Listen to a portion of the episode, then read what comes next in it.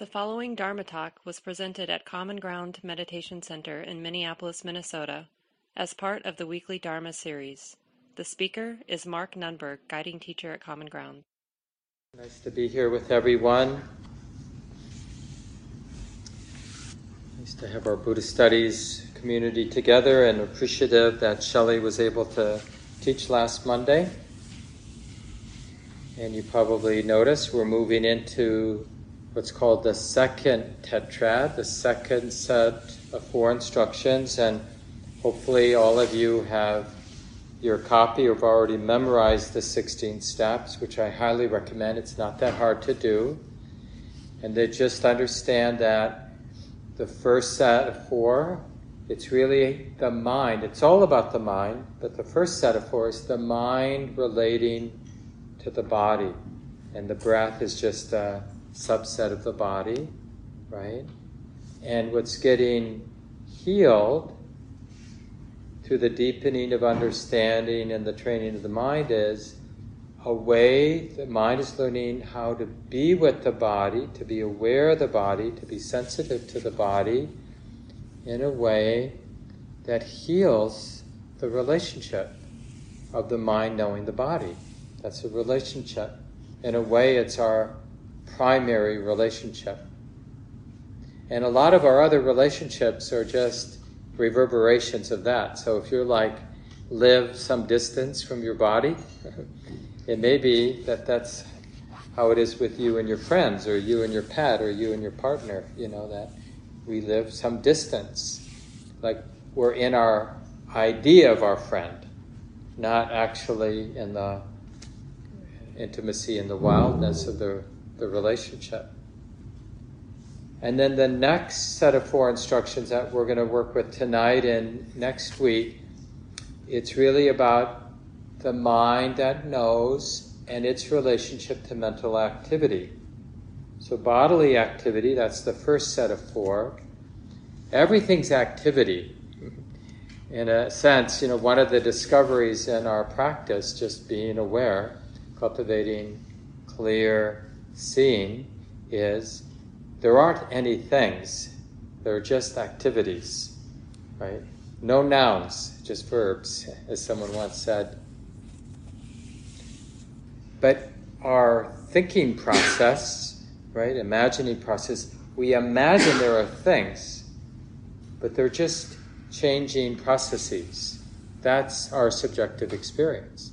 So when we're aware of the body, we're aware of the activity of the body, the activity of the breath, the activity of the whole body. Then we're aware of the activity of the mind. And then we're going to be aware in the third tetrad, the space of the mind, instead of what's moving in the mind. Right? And more and more the empty nature of the mind but we'll get there in, the, in a couple weeks.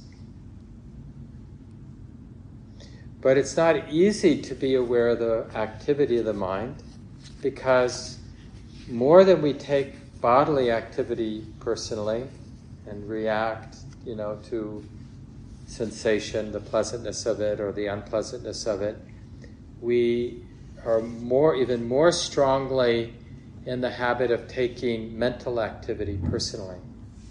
So, the whole point, right from the very beginning, and I've talked about this before, but we want to have a real, right from the start, it's that inner pleasure that really helps us move through the 16 steps. So, even when we establish mindfulness to the fore, which is even before the first step, it's kind of part of the setup in the way this uh, discourse is given establish mindfulness to the fore. And even then, we want to have a sense of, oh, yeah, mindfulness it has a trustworthy feeling, effective feeling. And distractedness has an unpleasant and untrustworthy flavor to it. We want to get that sense. Because then we understand why I'm going to have this exclusive attention to the breath for a while it's because I want to really explore the pleasure of being present And if I give myself this crutch to be with the physicality of breathing in and breathing out, I'll, most of us will have more success building some continuity of present moment awareness because it's easy to notice when I get distracted because I'm not with my breath. That's the whole point, right? And so just tracking the physicality of breathing in and out and just like learning how to keep that one simple thing in mind, which is just a trick or a skillful means to non distraction in the direction of non distraction. Because if I'm keeping the breath in mind, I'm not getting lost in thought. And if I get lost in thought, I'm not keeping the breath in mind. Right? So, to sustain and deepen that pleasure of seclusion, of being present, then we use the breath. And we get a little bit more of like how nice it is to be present, to be, and it's really about what's not there. It's the absence of the agitation of distractedness. That's what's not there. because that's not there, it's pleasant. Then the Buddha invites us well, can we not only um, continue but even strengthen the quality of seclusion, but now be more inclusive of the whole body? So less dependent on the anchor and more of this inclusive. And uh, we find, yeah, yeah, we can. Like, I don't need this simple environment of just being with the breath, the touching, the movement of the abdomen, whatever helps you. But I can have this more general opening.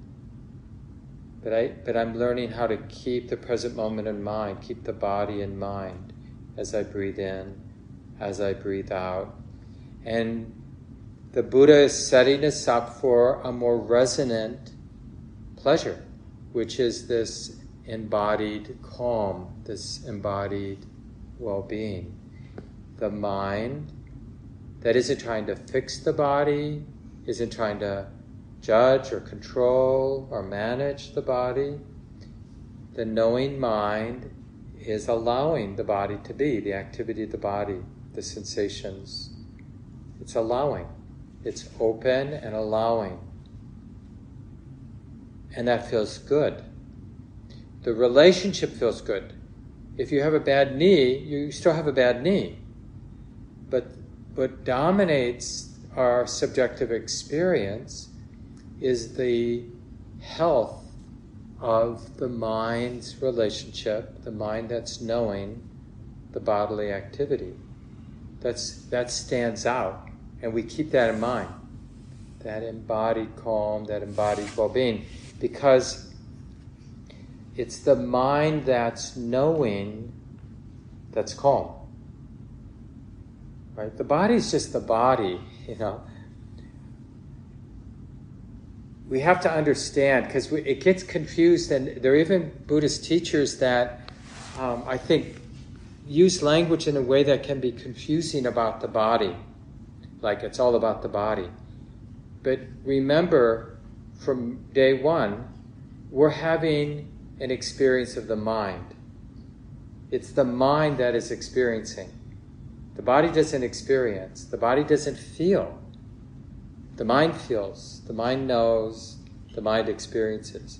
So it's always, we are having a mind experience. That's all we ever get.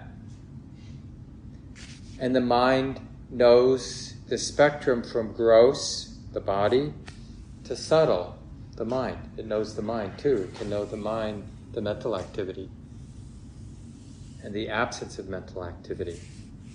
Right? And that whole spectrum from gross to subtle is being known by the mind.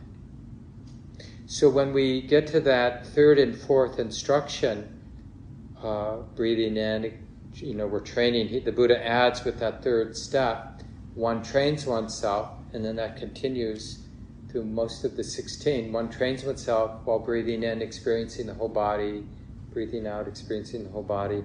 And then the fourth, one trains oneself while breathing in, calming bodily activities, bodily formations. But really, it's about uh, it's not so much that we're calming, but we're uh, discovering or uncovering a heart, a mind that can be with the body in a way that is calm, that has this embodied sense of calm and well being. So we're really experiencing the mind that is okay with the body. And you know, it's not that way. It's a little bit like with some of our relationships that even the people we love the most, we're always sort of tweaking it like wanting them to be slightly different than they are. You know, even with our pets, you know, we're, we're controlling in that way. But when we really accept a friend, a lover, or whatever, really, really don't need them to be different than they are, it's such a nice moment.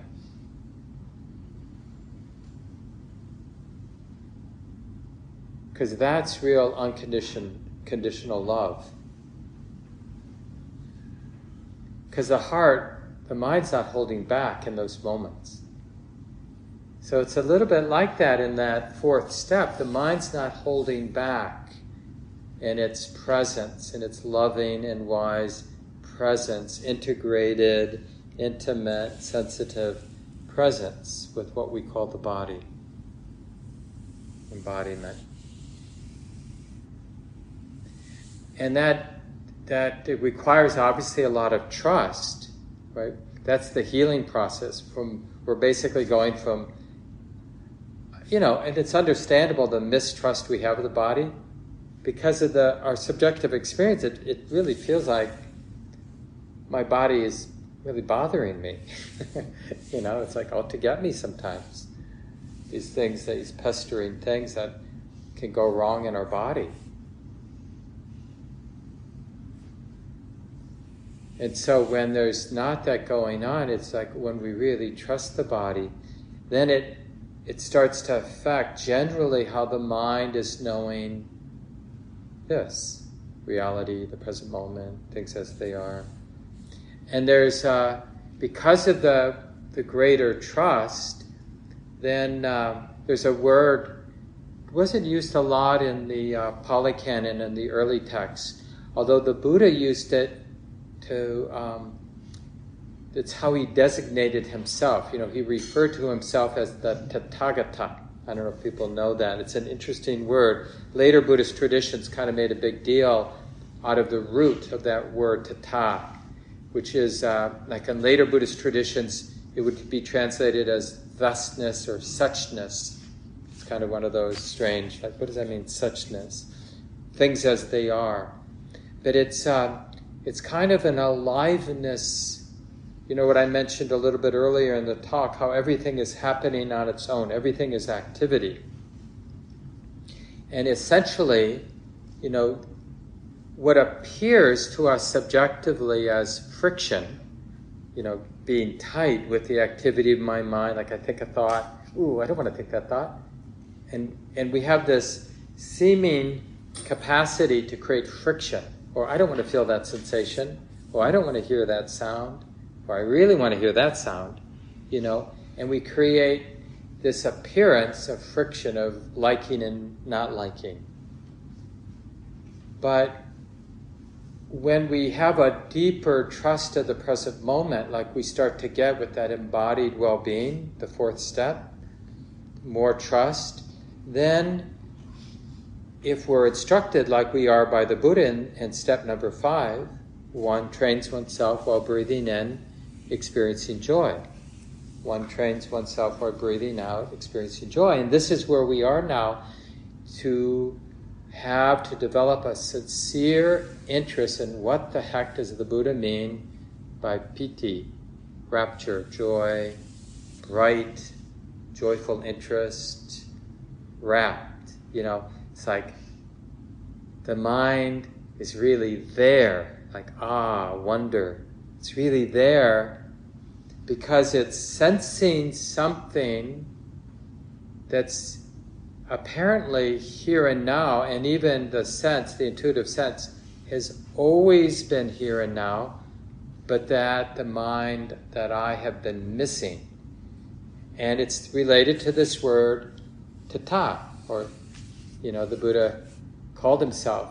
One, you know, it's almost like he's saying, you know, instead of I'm Mark, he's saying, I am this suchness. I am j- this activity without friction.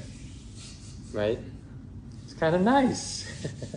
I mean, I could aspire, I'd like that, you know, I'd like to aspire to be the activity free of all friction. Like a free fall, except there's nothing to hit. Uh, Joseph, some of you know this story because it gets told so many times. I forget in what context Joseph Goldstein told this story, but it's like somebody throws you out of an airplane and you realize you don't have a parachute and you're freaking out, freaking out, freaking out, freaking out, freaking out, and then eventually you realize there's no ground to hit.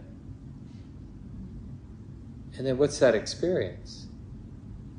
It's like uh, that sense of uh, not being bound by gravity or, you know, just who knows?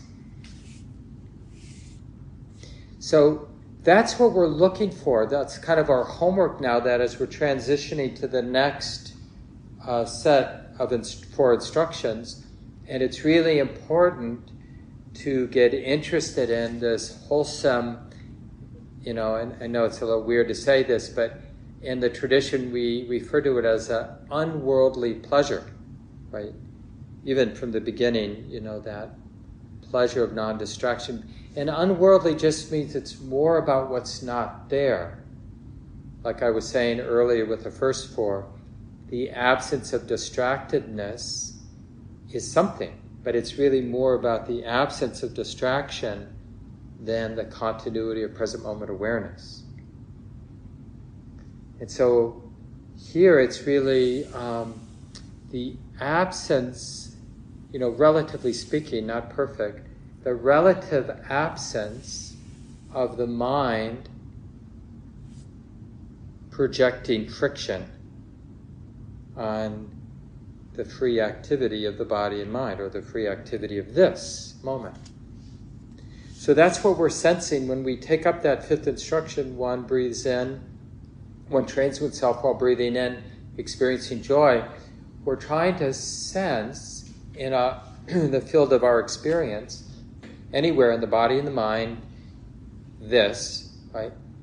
We're trying to sense the activity of this free of friction.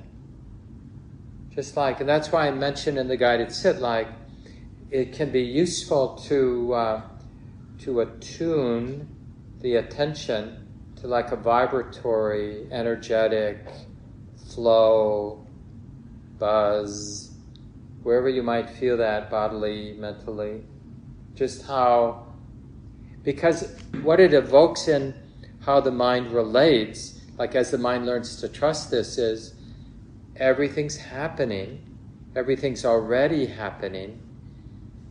Whatever it is that's happening seems to know what it's doing, doesn't need a sense of a somebody doing something, holding it all, managing it all so this is why that term, tata, suchness, you know, the way, it's just the way it is.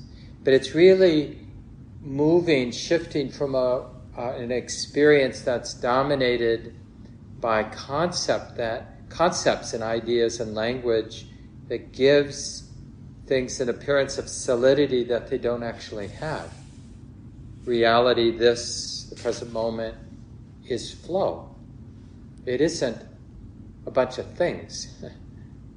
you know, they even get this in uh, quantum mechanics, which I, you know, I'm not an expert, of course, and but just the basic point I want to make is like uh, we can, you know, in terms of the subtle experiments physicists do, you can understand things as things, you know, protons, or as waves which really they're not things, waves, right? They're, it's energy, or you know, but it's we don't really understand it because mostly we've been in this world of things, because we're mostly in the world that language constructs for us.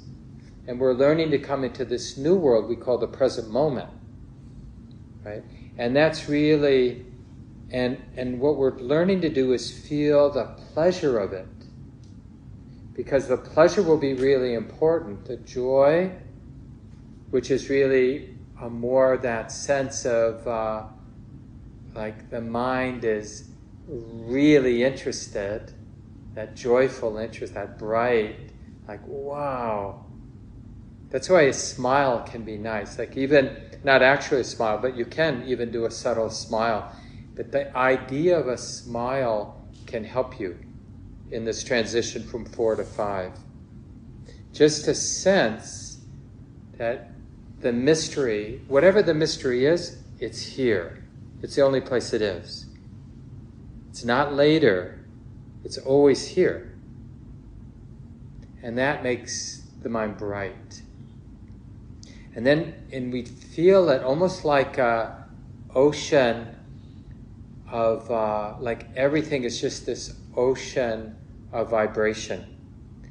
And, you know, it's always a little uh, problematic when someone like me just says something like that, because then you look for that experience Everyone's got to find their own experience, but I'm just kind of different things that might help you connect with your own experience. But the, the key is to really initially bathe, immerse, trust, let it spread, let it, so that sense of joy is touching, being touched, everything, nothing left untouched. And then it's always like we've been doing. You, we step back from it. We realize joy is being known. And the example in um, in Venerable Analayo's book, maybe some of you are reading it. It's really that chapter. It's like uh, late fifties through the sixty page sixties. Um, you might want to reread this week. Remember that link that I'm putting in the email. That book is now. When Venerable Analayo wrote the book with the publisher, he negotiated that after a certain number of years, he could have the PDF up online for freely for free use. So you, you get the book, which is great. You get the digital version of the book. So you can just go to those pages, that chapter, because he talks about joy, piti, happiness, sukha, what I'm calling ease of heart, and then the awareness of mental activity with dispassion, that's uh, five, six, seven. And then eight is the quieting of the mind. These are the four things we're paying attention to joy, this happiness, this inner happiness of contentment, of ease of the heart, this dispassionate awareness of mental activity. So now we're, it's an important discovery that I don't have to be bothered by thought. Thoughts are just more activity, they're neither good nor bad. And that relationship to thought quiets mental activity. It's that spacious, non dependence on mental activity that actually quiets the mind. Not wanting your mind to be quiet, that doesn't quiet the mind. But being really intimate with mental activity, but in this non dependent way, not being pushed around by it, but not being bothered by it, neither for it nor are you against thoughts. That's what quiets the mind. And then we appreciate that quiet, and that will set up step nine that we'll get to in a couple weeks, which is noticing, you know, you could just say the space, not the activity, but the space of the present moment. What is this when it's not dominated by bodily experience and our reaction to bodily experience? and not dominated by mental activity. What is this? Any moment. Well, we don't know because there's always bodily experience we're reacting to, and there's always thoughts we're reacting to, mental activity, perceptions, and but when that stuff goes quiet, then what is this? The experience. Well, that's the third tetrad, the third set of four instructions experiencing the mind, gladdening the mind, concentrating, stilling the mind, releasing the mind are the four steps there. And feel free, I mean, a lot of you have practiced the, this before. I've taught it several times in the last four years, just because it's really a useful map to learn about all the other teachings that come up, you know, from the Buddha's 45 years of teaching. Um, it's really helpful. But the, before we break into small groups tonight, I want to make that point again because it's so important. All the way through, like you really take up one of the instructions, and then the transition to the next instruction usually involves a kind of stepping back, as Ajahn, as uh, Saida, as Venerable Analayo says, um, this German monk who wrote the book that uh, is one of our texts. In that book, he talks about you want to step back and realize that whatever you were paying attention to and really immersing, being intimate with, now you're stepping back and you're realizing it's something being known. That's just something being known. And that sense of space, that kind of cooler relationship, not indulging in what you were previously paying attention to, that opens us, the mind, to the next step, whatever it is. So, really immerse yourself in the joy, and then you realize breathing in, it's just joy being known. Breathing out, joy is just being known. It's just this experience being known. And that, then, then in a sense, feeling the effect of that joy, which is a greater trust, which is a more resonant happiness. That's the sukha. It's like a pure mental pleasure, and it's related to tranquility, mental tranquility, as opposed to the bodily tranquility that we experience at step four. And it has a very specific flavor. And I mentioned it, you know, like the word with the word contentment, but another really interesting experience to unpack, to get familiar with, is that sense of being held like really both energetically, physically, but even mentally not wanting to move. The mind is so content, it doesn't, the sense of a doer wanting to do something gets suppressed in a skillful way. And the, the experience is a sense of a pleasant sense of being held nowhere to go, nothing to do, and that's okay. It's very healing to rest in that place. And then we step back from it because we want to sense, because what that grows, that, that immersion in sukha, the ease of the heart, what that sets in motion then is a sense of it's such a healing pleasure that it really shifts the mind's relationship to thought because thoughts, you know, mostly are driven by greed and aversion. And we use mental activity to take care of this hungry ghost of ourself, you know, this person that's discontent and is looking for real satisfaction. But now the strong experience of ease, of sukha, then that really goes quiet, that hungry ghost. So now, thought we can have a, a dispassionate relationship to mental activity. And that's really helpful. It changes our relationship. And to really get to that place where you see nobody's having a problem with mental activity. It's just thought. Like Joseph Goldstein, one of my teachers, said, somebody left a radio on, it's totally fine, you know. And maybe it's even in a foreign language, the radio station, but it's not a problem. It's just like bird sounds. You know, we get used to them. We don't have to turn the bird sounds into a problem. So let's leave it there for tonight. This talk, like all programs at Common Ground, is offered freely in the spirit of generosity. To learn more about Common Ground and its programs, or if you would like to donate, please visit our website www.commongroundmeditation.org.